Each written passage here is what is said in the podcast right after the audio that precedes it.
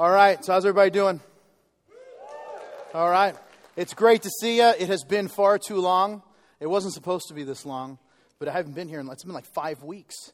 What's up with that? I, I miss you too. Uh, I don't know how I feel about the rest of you, but I miss. I, um, no, it was supposed, you know, hurricanes and and then uh, we had Tom last week. How many of you liked Tom DeRosa last week? Yeah, Tom did a great job. As I like to tell Tom, he's way too smart for his own good. Because you can ask Tom a simple question and you'll be there like an hour later, and he's telling you about like photons and like. Anyway, I talked to Tom and like he loses me after about the first two minutes because then he starts talking about RNA. I knew about DNA, he didn't know about RNA. My wife can keep up, but she's a lot smarter than me. Uh, that's not news to her. She knows that. She's been married to me for 15 years, so she's well aware uh, of all that. But anyway, um, it's great to be back, needless to say, and it's going to be me from here on out for a while. So, uh, you know, you think about that as you make your choices each Sunday morning. Same bat time, same bat channel. Um, anyway, I, most of you know that I have a three year old son named Alexander. We call him Xander. And uh, the cool thing about Xander uh, one of the many awesome things about him is that he wants to do everything just like me. Um, and it really is the cutest thing in the world. Most days, um, he wants to make sure that we match. And so, like today, he saw I was wearing a blue shirt. And so he said, I, I want to wear a Cars shirt, but he wanted to wear a particular Cars shirt that had like these blue stripes so that we matched. So we were both wearing blue. And, uh, and if, if I go, if I get dressed and then he sees me and he's, we don't match, he'll go into his room and change his shirt so we match. Um, or like one day, this is a couple weeks ago, I was wearing this orange polo and he told me I had to change because he didn't own an orange shirt. So he's like, you can't wear that because I don't have an orange shirt. Um, now, what's, he also, not only does he try to dress like me, he tries to talk like me, which is hilarious. Um, like, I have, like, I don't know, I must have literally like 30 nicknames for him of all these different crazy things he does. So I have these nicknames. But one of the, the nickname that I probably call him the most is Soldier. I don't know why I started calling him that. It's a thing out of the movie Cars. So I started calling him Soldier. So whenever he goes somewhere, I'm like, come on, Soldier. And uh, so that's what I'll say when I want him to go somewhere with me. I'll say, come on, Soldier.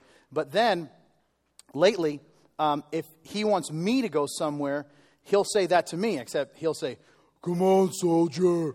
And I'm like, and I say, who are you trying to sound like? And he's like, That sounds like you. I'm like, That doesn't sound like me at all. I don't sound muffled like that. Come on, soldier. And he says, Yes, that sounds just like you.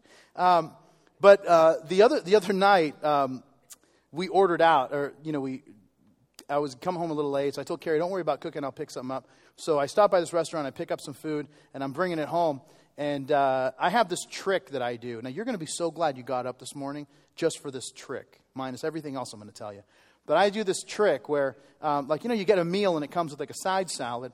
Well, see, what I don't do, this is like, this is a rookie mistake, okay? What rookies do is that they open up the salad and then they pour the dressing on and then they eat it. You can't do that. You have an overage of dressing on the top end and a total under, uh, and then, you know, an undersupply of, of dressing. Then you're just eating plain lettuce. And, like, who does that? You know, it's like the only re- the reason to eat a salad is for the dressing, in case you weren't aware. Uh, you know, a, uh, anyway, lettuce is just a vehicle for dressing. That's not really the point. But anyway, so I do this thing because I want an even distribution of dressing. So what I do is I'll take, you know how the, the uh, salad, if it's the size, it usually comes in like a little container if you order out. So I'll take the salad, I'll take the salad, open it up, pour the dressing, close it up, and then shake it. All right? And this is this this is by the way, this is you know you got to do this with precision. By the way, uh, too long and you got leaks, too little and it's not shaking through. So, you know, you got to, mileage may vary, but you got to shake it up. So, anyway, then I open up. So, my niece was staying with us for a couple days. My niece Sarah, who's 13 now, believe it or not. And um, so I asked her if she wants me to mix it up for her. So, I mix it up and she's like, wow, this is awesome. And so then I get my salad, I put the dressing on, and uh, I say, oh, and so I, I turn I put the dressing on. I haven't shaken it yet. I put it down. Xander always sits to my left because he always like sits, sits next to me. So anyway, um, he, I put the, dress, the dressing on. I put the, uh, I cl- just leave the salad there, and I go. I turn around to grab some napkins off the counter. In the two seconds that I turn to grab the napkins off the counter, Xander says, "Bobby, I'll be like you." And so he grabs the salad and he starts shaking it like this. Except I hadn't closed the salad, the, the, the box yet. So he starts shaking it, and dressing and lettuce, tomatoes, onions start going everywhere. Um, they're on him, they're on the, his chair, they're on the table, they're on the floor. Most importantly, it's all over me. Um, because he's looking at me going, okay, I'll do it. But like the mouth of it is, you know, like, like hungry, hungry hippos. Uh, so he kind of like starts shaking it. So it's like coming at me. And um, so the stuff is going everywhere. And then he stops and he puts it down and then he wipes the vinaigrette from his eyes and he says, That was not like Bobby. sure wasn't, kid. Um, now, the point is, is that everything that he does and his desire to be like me shows the relationship that we have. That I'm his dad and that, that, he's, that he's my son, and um, that all you have to do is watch him. And you'll see he has these same mannerisms that I have, the same likes that I have, the same dislikes um, that I have. Like he, he eats things that he doesn't like, but he knows that I like. And so he'll take a bite, and, and, and I'm do you like it? Mm-hmm, delicious. You know, and he just eats it because he knows that I like it. Um, but what's funny is the other night, Xander woke up in the middle of the night, came out of his room, and came into, uh, came, climbed up into our bed, which happens uh, more often than not. But I didn't even wake up. Was, you know, Xander, he just tries to get as close to me as possible when he's asleep, or, you know, when he wakes up and he comes, to, uh, comes into bed with us. But Carrie was telling me the next morning that when, and I didn't even wake up, I was totally out. And so the point being is that he climbs into bed and I'm totally zonked out, and he hears me snoring, um, and, and he's just watching me. Carrie tells me the story that he's just watching me snore. And so then he lays down next, he just lays down next to me and goes, and Carrie is like, Xander, what are you doing?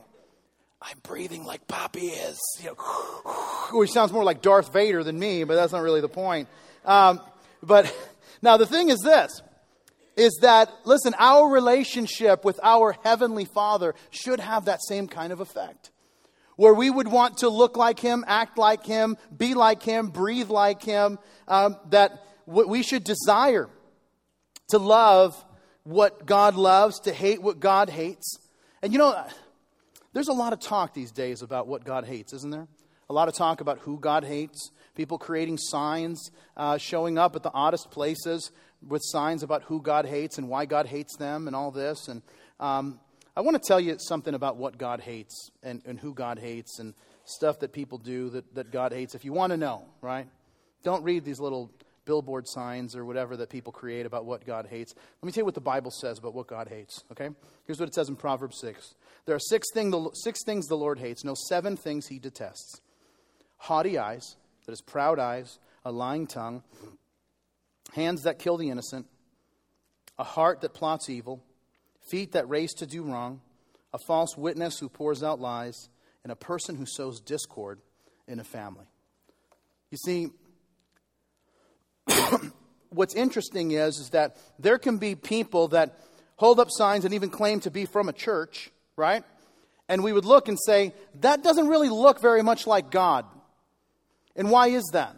Well, it doesn't look like God because it doesn't, God doesn't seem that hateful and vengeful as these people kind of seem like, right? And yet, the, when a person really knows the Lord, when a person really walks with the Lord, listen, they are influenced by Him. It's unmistakable the influence that, that God has in a person's life when they really know the Father.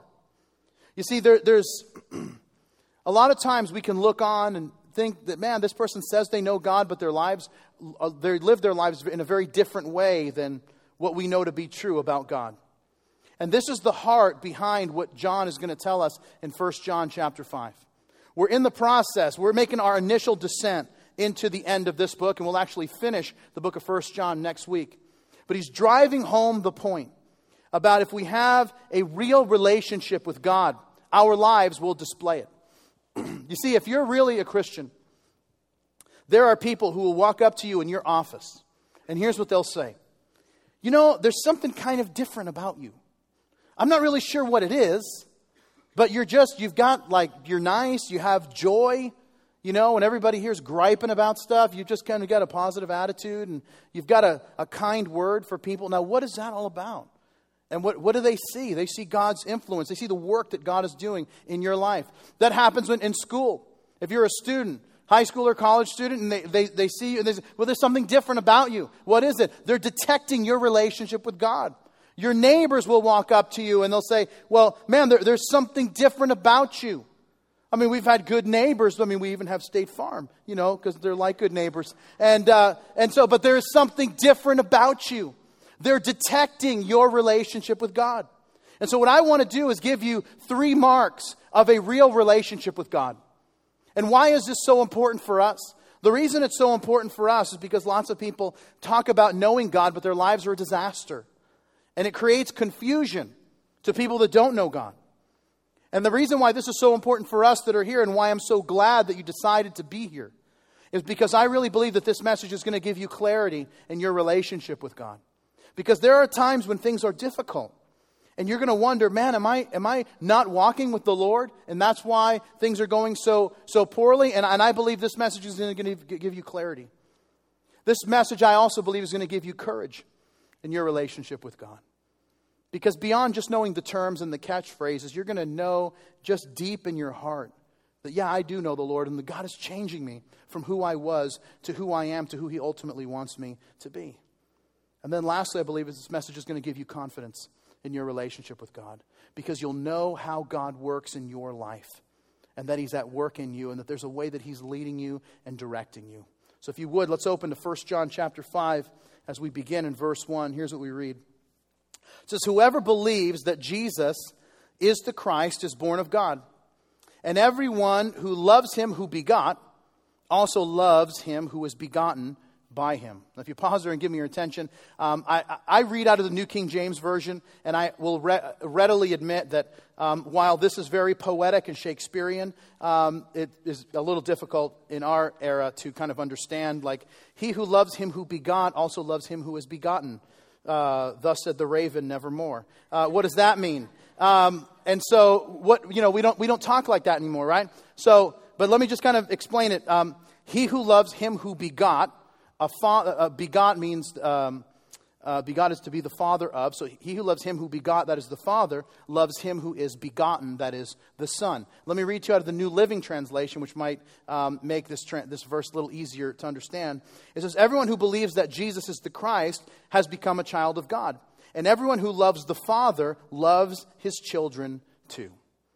So everyone who loves who, him who begot, the Father, loves him who is begotten, his kids as well. So, there's three things that I wanted to tell you about a real relationship with God. Number one is this that we begin in, ver- in verse 1, and that is that a real relationship with God is built on Jesus. It's built on Jesus. There's two things that John says in this verse that are of huge importance to us. he says that every person who believes that Jesus is the Son of God is born of God, that they are a Christian. Now, please understand that this doesn't mean that but this idea of believing is just you just have this random information that there is a God and you believe that God had a son named Jesus that he sent into the world. Um, you see, what, it, it's, it's much deeper than that. The second word in that verse, whoever believes, believes. What does that term mean? If you're a note taker, that term believe is the Greek word pisteo, uh, P I S T E O. Pisteo is a word in, in, the original Greek language that means to cling to, to grab hold to something, to just hold on to it for dear life. Now, let me explain it this way there's two types of people in this world, okay? Um, there's uh, of, of those who um, have ever been on, how many of you have ever been on a roller coaster? Can I ask that question? Okay, most of you. Um, now, how many of you, if I can ask, when you ride a roller coaster, you're like, hands up, woo! Yeah, that's you. All right, these are the people among us that need medication. Um, now, how many of you, you somehow were coaxed to go on a roller coaster and you hold on to that bar like your life depended on it? Okay. These are what we like to refer to as normal people, okay? Um, now, now here's the thing. My wife is in the first group. All right, my wife loves roller coasters. Um, I am of the other group. I love the ground. Okay, um, So, my, my, now I'll tell you this my mom has a picture of my wife and I, um, the one and only time that I was on Splash Mountain uh, in, in, in uh, the Magic Kingdom. And I'm a big Disney fan, as, as you, if you've been around here, you know that.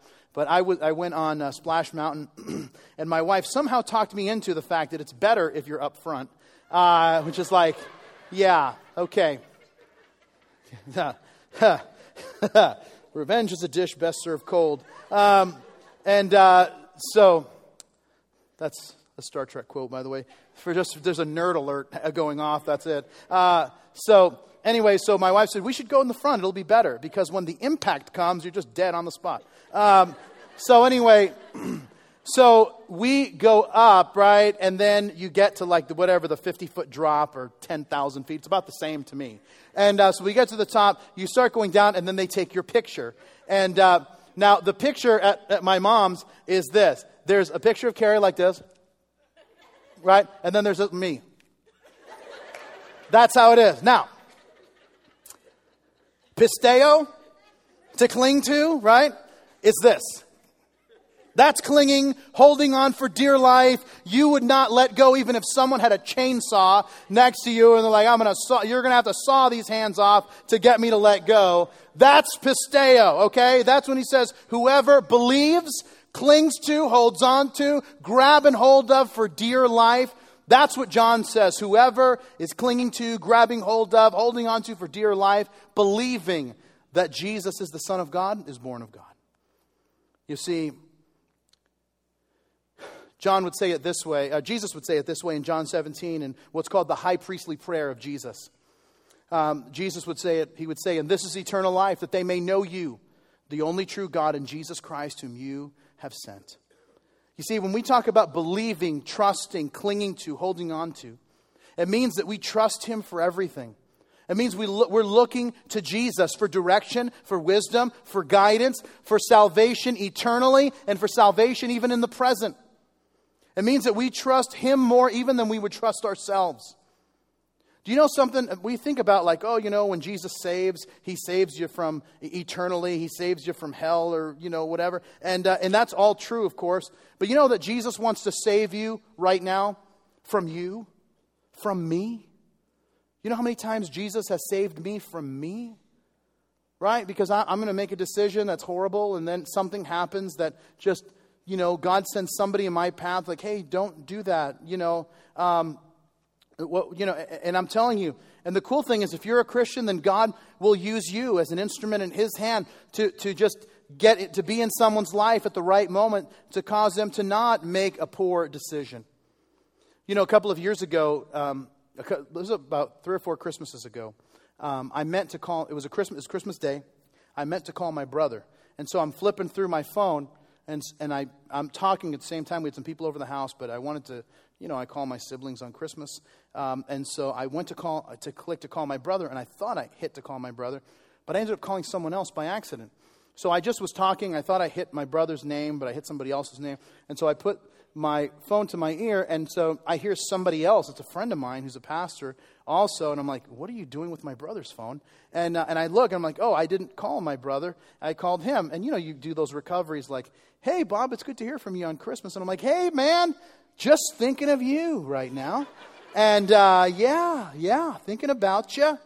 Oh, really? Yeah, the last 10 seconds or so, you've been all that's on my mind. And um, now here's the thing that's very interesting. Um, he had gone to start a church in another state, and uh, it was Christmas, so he had just done. Um, he had just done a lo- uh, been promoting kind of this this big Christmas outreach that he was doing, Christmas Eve outreach. And so I said, hey, tell me about, uh, you know, we talked about family and all that. And I said, hey, tell me about your Christmas outreach and how it went. He said, ah, you know, it didn't go well. And we didn't have the turnout we'd hoped, and we didn't really see much of a response. And, and uh, he was really discouraged. And I said, man, I'm so sorry to hear that. And, and he said, you know, I mean, interesting that you called me. I was actually, we're, we're thinking about shutting the whole church down. We just don't see God doing anything. And, you know, maybe God just wants us to do something else. And, and um, we talked a little more, and I said, listen, you can't, you can't close it. You know, I said, just give it six more months and see what happens. And um, he asked me later, he said, What was going to happen at the end of six months if it didn't go well? I said, I was just going to tell you to give it six more mo- months after that, but that's my whole strategy. I was just going to keep stringing you along for six months. Um, but uh, I just, because I just knew, I mean, I believe that God called you, and I believe that something was going to happen. It just, just maybe took a little bit of time to get things kind of kick started. And, um, and sure enough, I mean, we started investing in him as a church, and I started um, investing in him regularly and his leadership and all that. And listen, right now, today, that church is thriving. They're getting ready um, to buy a piece of property and build their very first building. And, uh, and, and listen, and all of this, and, and I think about this, um, all of this happened because somebody called him by accident. And you say, well, was it really by accident? I don't think it was by accident. I think that, I think I did press my brother's number and God just, you know, knows how to reprogram iPhones um, and just sent it somewhere else. And, uh, and, and I'm like, hey, what, you know, and, and because listen, Jesus even saves people from themselves. And the point is this listen, if you're a follower of Jesus, it means you trust him above everything. It means we even trust him above our own judgment. The second thing that John mentions is that those who love God will love not just the Father, but they'll love the children of God. And that would, that's talking about the church, the people of God. I mean, could you imagine someone saying, and I hear people say that, like, oh, you know, I love Jesus, but I hate the church. That's like someone saying to you, I love you, but I hate your kids. You know, like if someone says to me, hey, you know, Bob, I really love you, but I don't like your kids. I mean, after I smack them, uh, I'm going to say, you don't love me either, right? Because you can't love me and not, and not love my kids. And, and listen, if you're a Christian, then you'll have a church that you call home because it's impossible as a believer to grow alone. Jesus established the church. He established the church where we could grow in our faith, learn God's word, worship together, use our gifts, and be a place where people far from God can come to know Him. And listen, I, have talked to too many people over the years to talk about, oh, you know, I love, I love Jesus, but oh, I hate the church, and I just kind of do my own thing. And I'll, and I'll, you know, I talk to guys like this all the time, and, and I'll tell them, so yeah, I, I, I think I understand what you're saying, but it's not what you think you're saying. What you're saying is, is that there's one of two things that happen. One is, is that there, you went to a church and someone hurt you, and now because some random person hurt you, you've kind of written off all churches everywhere for all time because of the act of one person. Or there's something else. Or there's a lifestyle we've embraced, a decision that we've made, or there's a sin we won't let go of that now has caused us to want to step back from the people of God because when we get together with the people of God, um, not that people are judging us, but instead we just we come to a service and we just feel like, man, God is really speaking to me. And I can't really handle that right now because I don't want to change. And this is part of the issue that happens. You know, when um, in 1 John chapter 3, and we covered this a couple of weeks ago, John says this We know that we've passed from death to life because we love the brethren. He who does not love his brother abides in death. Because listen, friends, the Bible, 58 times the Bible uses the term one another, right? That as the church, we're to love one another, forgive one another, bear one another's burdens, care for one another. And uh, the last time I checked, you can't one another alone, right? You don't call somebody up, hey man, what are you up to? Hey, you know, just bearing one another's burdens by myself. Like, how, how does that how do you do that? Well, it's kind of like, I don't know how you do that. Uh, it doesn't really make any sense, but that's kind of what I'm doing. And listen, if we're going to have a real relationship with God, it's got to be built on real faith and trust in Jesus. It's got to be built on real love for God's people. Because when we have a love for God's people, that's how we grow.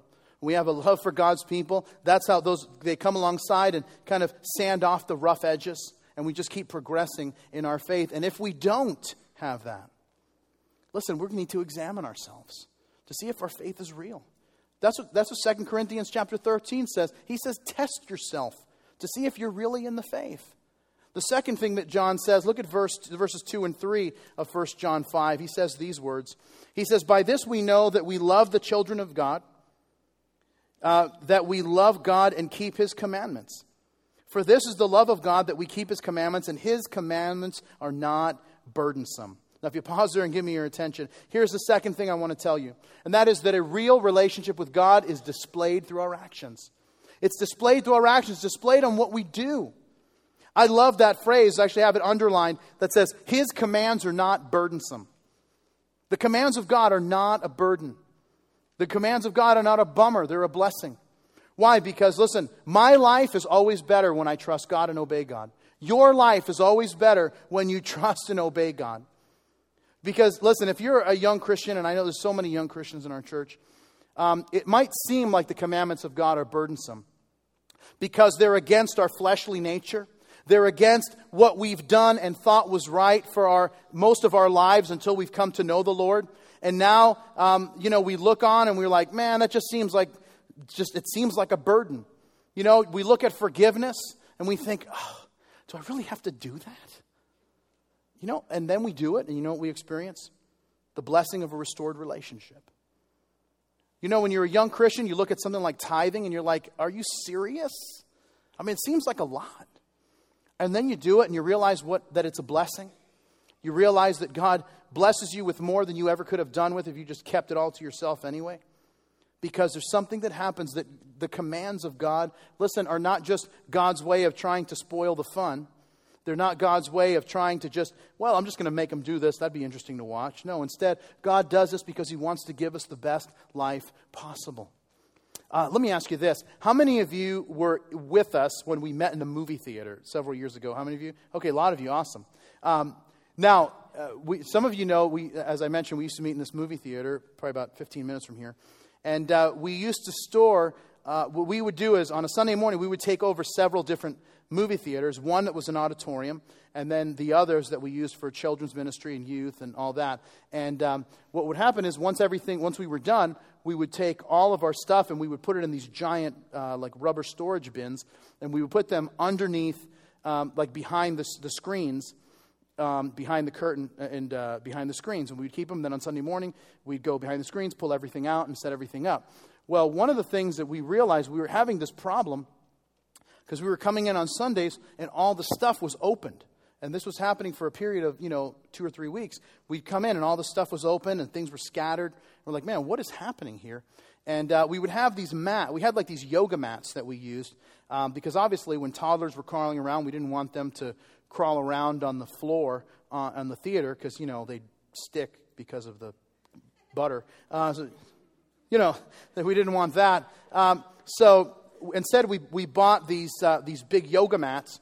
And so we would, ha- we would lay these yoga mats out, and then the kids would crawl on the yoga mats. Then after the service, we would clean them all and then put them away. Well, anyway, we were, we were getting there on Sunday morning, and these yoga mats were out. They were on the floor and kind of spread out and all this. And we had no idea what was happening. We also noticed that the kids' snack containers were open. So it's like we'd have this big container of goldfish, and then we'd have we'd get back and it'd be like half a container of goldfish or this giant, you know those giant things you'd buy at like Costco of animal crackers, and there'd be, you know, like a, you know, a third of it would be gone, you know, and like, man, we just bought this thing. What, what, what is happening here? And um, anyway, we, um, we one uh, evening, we had to go and bring some stuff back to the, the theater, and I was riding along and bringing some stuff back, and it turned out as we went in, in between shows to put some stuff in these, uh, in these bins and whatever, that there was a kid – that was sleeping in, using our stuff. I mean, it's like Goldilocks, 21st century. Um, this kid would he would he worked at the theater, and then when his shift was done, he would uh, lay out everything. Uh, he'd pull out the mats, and then you know he would uh, he he would get just kind of let this because that's what he slept on was the mats, and then he would have like little snacks. Because I guess if he, his shift got over, he would just kind of watch the giant screen from behind the screen where he was sleeping. And, um, and so, anyway, so this is what was happening. So, you know, you get there and it's like you see a kid asleep with like goldfish all over him. And uh, it's just, you know, slightly awkward. And, uh, and so, anyway, so I start talking to the kid and I'm like, dude, what are you doing? And he says, uh, well, he told me that he was homeless and um, that he got into this big fight with his mom uh, a couple months ago. And he's like, man, I just head out. I headed out and uh, I made my way here. And then I got a job here and started building a life here and whatever. And I'm like, well, wow, so you, you kind of just left home and make, found your way here to Miami. And, and I'm like, so where are you from? And he says, Doral. Doral? I think you're going to say like Detroit or, or Dallas, but not Doral. And, and you're like two exits down the road. And I'm like, okay, new strategy. Here's what you're going to do you're going to hop on a bus, because I ain't driving you. You're going to hop on a bus and you're going to get to your mom's house and you're going to go there, you're going to knock on the door, and you're going to repent and you're going to ask her forgiveness. Yeah, but we got into a fight. And I said, Listen, I don't even need to hear the fight to know that you're probably wrong. And then he told me, and sure enough, he was wrong. And, uh, and I said, and I'm like, Listen, He's like, oh man, do I really need to do that? And I'm like, I don't know. You sleep behind a movie screen and you live off of goldfish and animal crackers. Is this the life? You know, there's very few, like the story doesn't, let me tell you how the story doesn't end. The story doesn't end. I ran away from home and then I started living off of goldfish and crackers behind a movie theater. And fast forward five years and here I am as a junior senator here in Congress. That's not the way it ends. It's not the way it ends. You don't end in Congress. Uh, you know, you're going to end probably in jail. So uh, here's the thing you need to go home. You need to repent and humble yourself before your mom. And after some he and han and all this, he did it. Next week, I saw him still working in the theater because, you know, he only lived like four miles away. Um, he's still there, you know, and so it turns out what he thought was going to be burdensome when he simply applied a simple biblical principle of humbling yourself that you know bible says if you humble yourself in the sight of god he will lift you up and that's what happened. What he thought would be a burden turned out to be a blessing. And that's the way it works in god's economy. That god's commands listen make our lives better. That's why he gives us the commands in the first place. The bible says this in deuteronomy chapter 4 god says this to the people of israel. You shall keep these statutes and commandments which I command you today, that it may go well with you and with your children after you, and that you may prolong your lives in the land which the Lord your God is giving you for all time. Listen, God's promise is that when we obey Him, you'll see the, the, the life that He wants to give you, the good things that He wants to do in your life. Now, look what happens in verse 4 as we begin to draw this to a close. He says, For whatever is born of God overcomes the world. And this is the victory that has overcome the world our faith. And who is he that overcomes the world but he who believes that Jesus is the Son of God? Now, if you pause there and give me your attention, here's the third thing that I want to tell you about a real relationship with God is that a real relationship with God overcomes the world. John, three times in these two verses, John uses that phrase, overcome. And this phrase, overcome, is a powerful word in John's writings. You know, John wrote the Gospel of John, he wrote 1st, 2nd, and 3rd John, and he wrote the book of Revelation.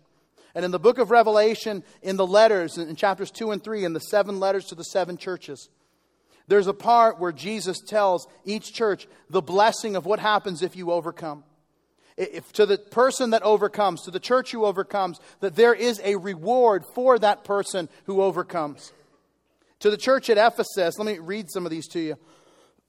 to the church at Ephesus, he says this To him who overcomes, I will give him to eat from the tree of life, which is in the midst of the paradise of God.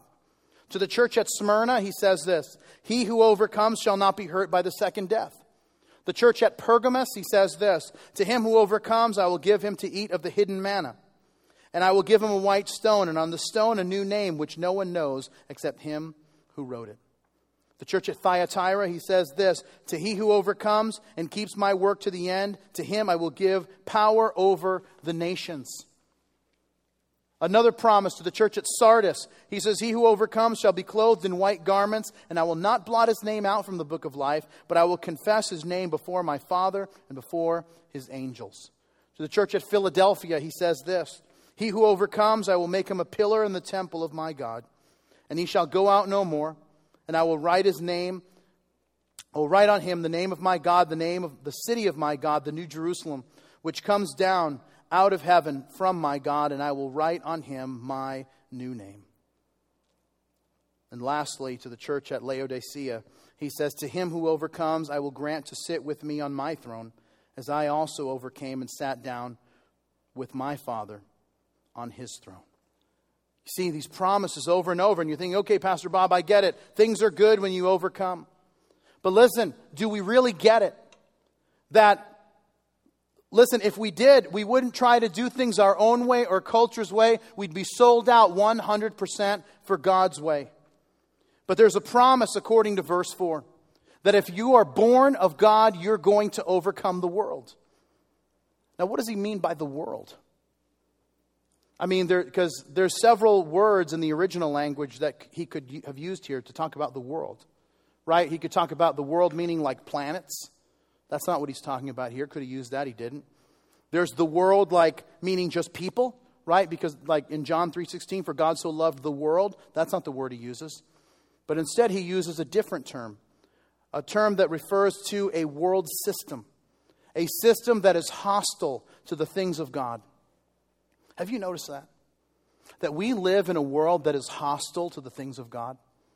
A world that just doesn't like Jesus, does, that they just hate the church. I mean, I'm watching the news the other night. Maybe you watched this. It was the rarest thing. Um, it's what I like to call a random act of journalism um, because you don't see much of it anymore. Uh, but I was watching the news the other night, and there was this, there's this atheist group that's suing Christ, uh, a Christian group because of this memorial at uh, Ground Zero or whatever. And, and the news anchor says to them, You know, you, you, got, you atheist folks, you're always going after Christians. Why aren't you going after Muslims for the same issue? And, um, and the atheist didn't have an answer. Like, well, you know, and it's kind of just he and han. And some would say, well, that's because Christians probably aren't going to go all jihad on you. Uh, and so that you're thinking, because Christians generally are like fairly fun loving people. Um, and, uh, but I think there's a deeper reason than that. There's a deeper reason than that. Listen, they're part of a world system that just hates Jesus. Listen, I don't know how many of you watched uh, the DNC this week. And let me just tell you, this is not a political statement, all right? Um, here's what I tell you I think everybody should vote and I think that you need to figure out who you should vote for, all right? Uh, this is not, the pulpit is not the place where I talk politics. The pulpit is for preaching the gospel, okay? Um, but I'm just going to tell you this. I watched the DNC this week and I was horrified when I heard uh, the mayor of Los Angeles try to add God back into the, the, the Democratic National Platform, and, and the delegates booed.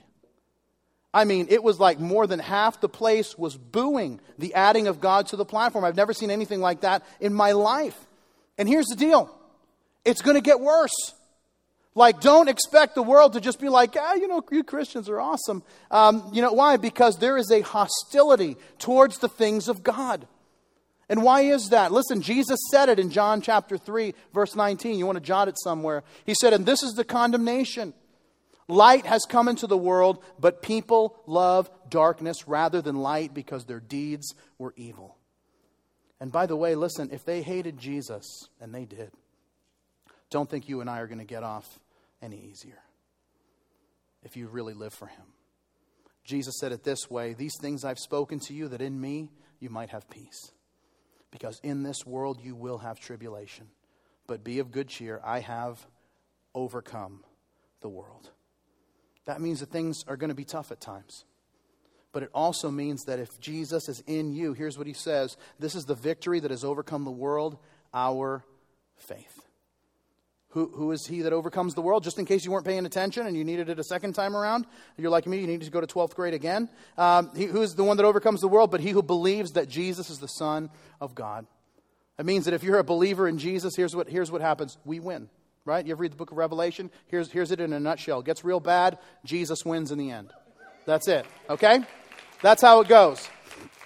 My daughter reminded me of this this week. She got 100% on her math, uh, this math quiz that she had. She's in kindergarten. And, uh, and I'm telling you, it, was, it had some hard questions on there for a five year old. It was like one of the questions was 9 plus 9 plus 1 equals, and then another one was like 5 plus 4 minus 2 equals, and she got every single one right. And I'm like, Mia, I, my, my, daughter's an excellent reader, and I'm, but I had no idea that her math skills were so good.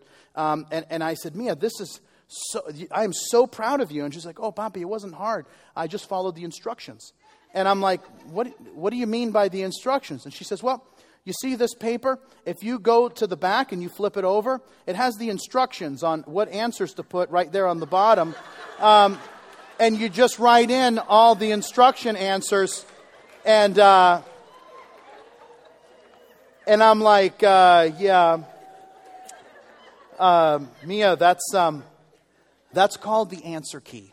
And uh, she's like, Yeah, that's where all the answers are. So that's what I looked at to get the answers from the instructions. And, um, and true story. And uh, I'm like, Okay, note to self, work on that. You know, we make sure she doesn't turn into a career criminal. Um, you know, but let me, let me tell you something. Um, we, listen, we, just like, see, the scriptures, just like my daughter's test, the answers are in the back of the book. Like, well, man, things are going really bad. What happens? Well, flip to the back. What happens? Satan, lake of fire, Jesus comes back, new heaven, new earth, Oh, no more crying, no more pain, no more death. Jesus wins. It's real tough for Satan in the end. And that's what happens. And listen, this is why the opposition gets tougher and tougher. Because people have been saying for years, you know, we're living in the, end, the, the, the last days. Let me tell you something. We're not living in the last days, we're living in the last of the last days. I don't know if you, if you follow this stuff and you're as interested in it as I am, but listen, um, the reason that the opposition is tough, the reason why people are more hostile to the things of God than ever, is because Satan knows that his days are numbered. You want to know what the next event on God's prophetic calendar is? The next event on God's prophetic calendar is um, found in the book of Ezekiel. In chapters 38 and 39, it, it describes this invasion of a country by the name of Magog. And uh, as you go back to Genesis, you find out who Magog is. Magog is actually an ancient name for the country of Russia. And uh, that the Bible says in Magog that I'm actually going to put a hook in their mouth and drag them from the north down to um, the, the land of Israel.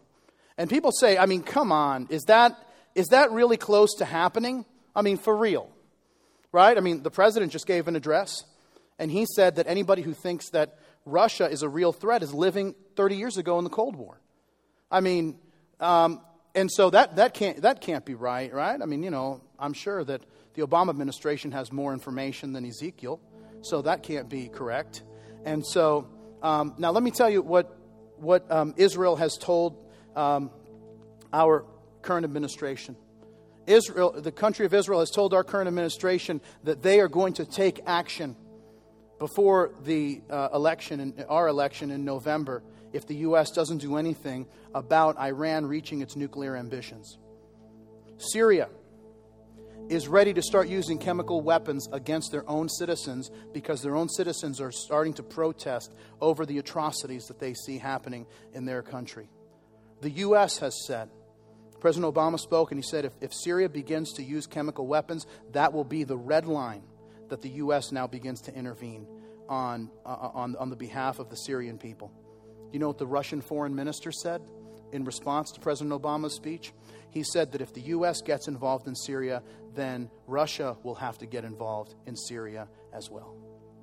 Because what people don't realize is that Russia has been involved behind. They think that, you know, well, Russia fell in, you know, the early 90s and that was the end. No, no, no. Russia has been involved behind the scenes for the last 20 years. How do you think that Iran has the technology to reach its nuclear uh, ambitions? It's because it's all these former KGB scientists that have been working in the last 20 years. They've been working in Iran to try to create these reactors that make uh, weapons of mass destruction.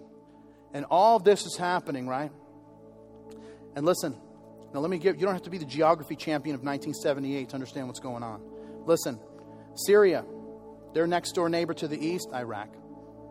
Their next door neighbor to the west, Israel.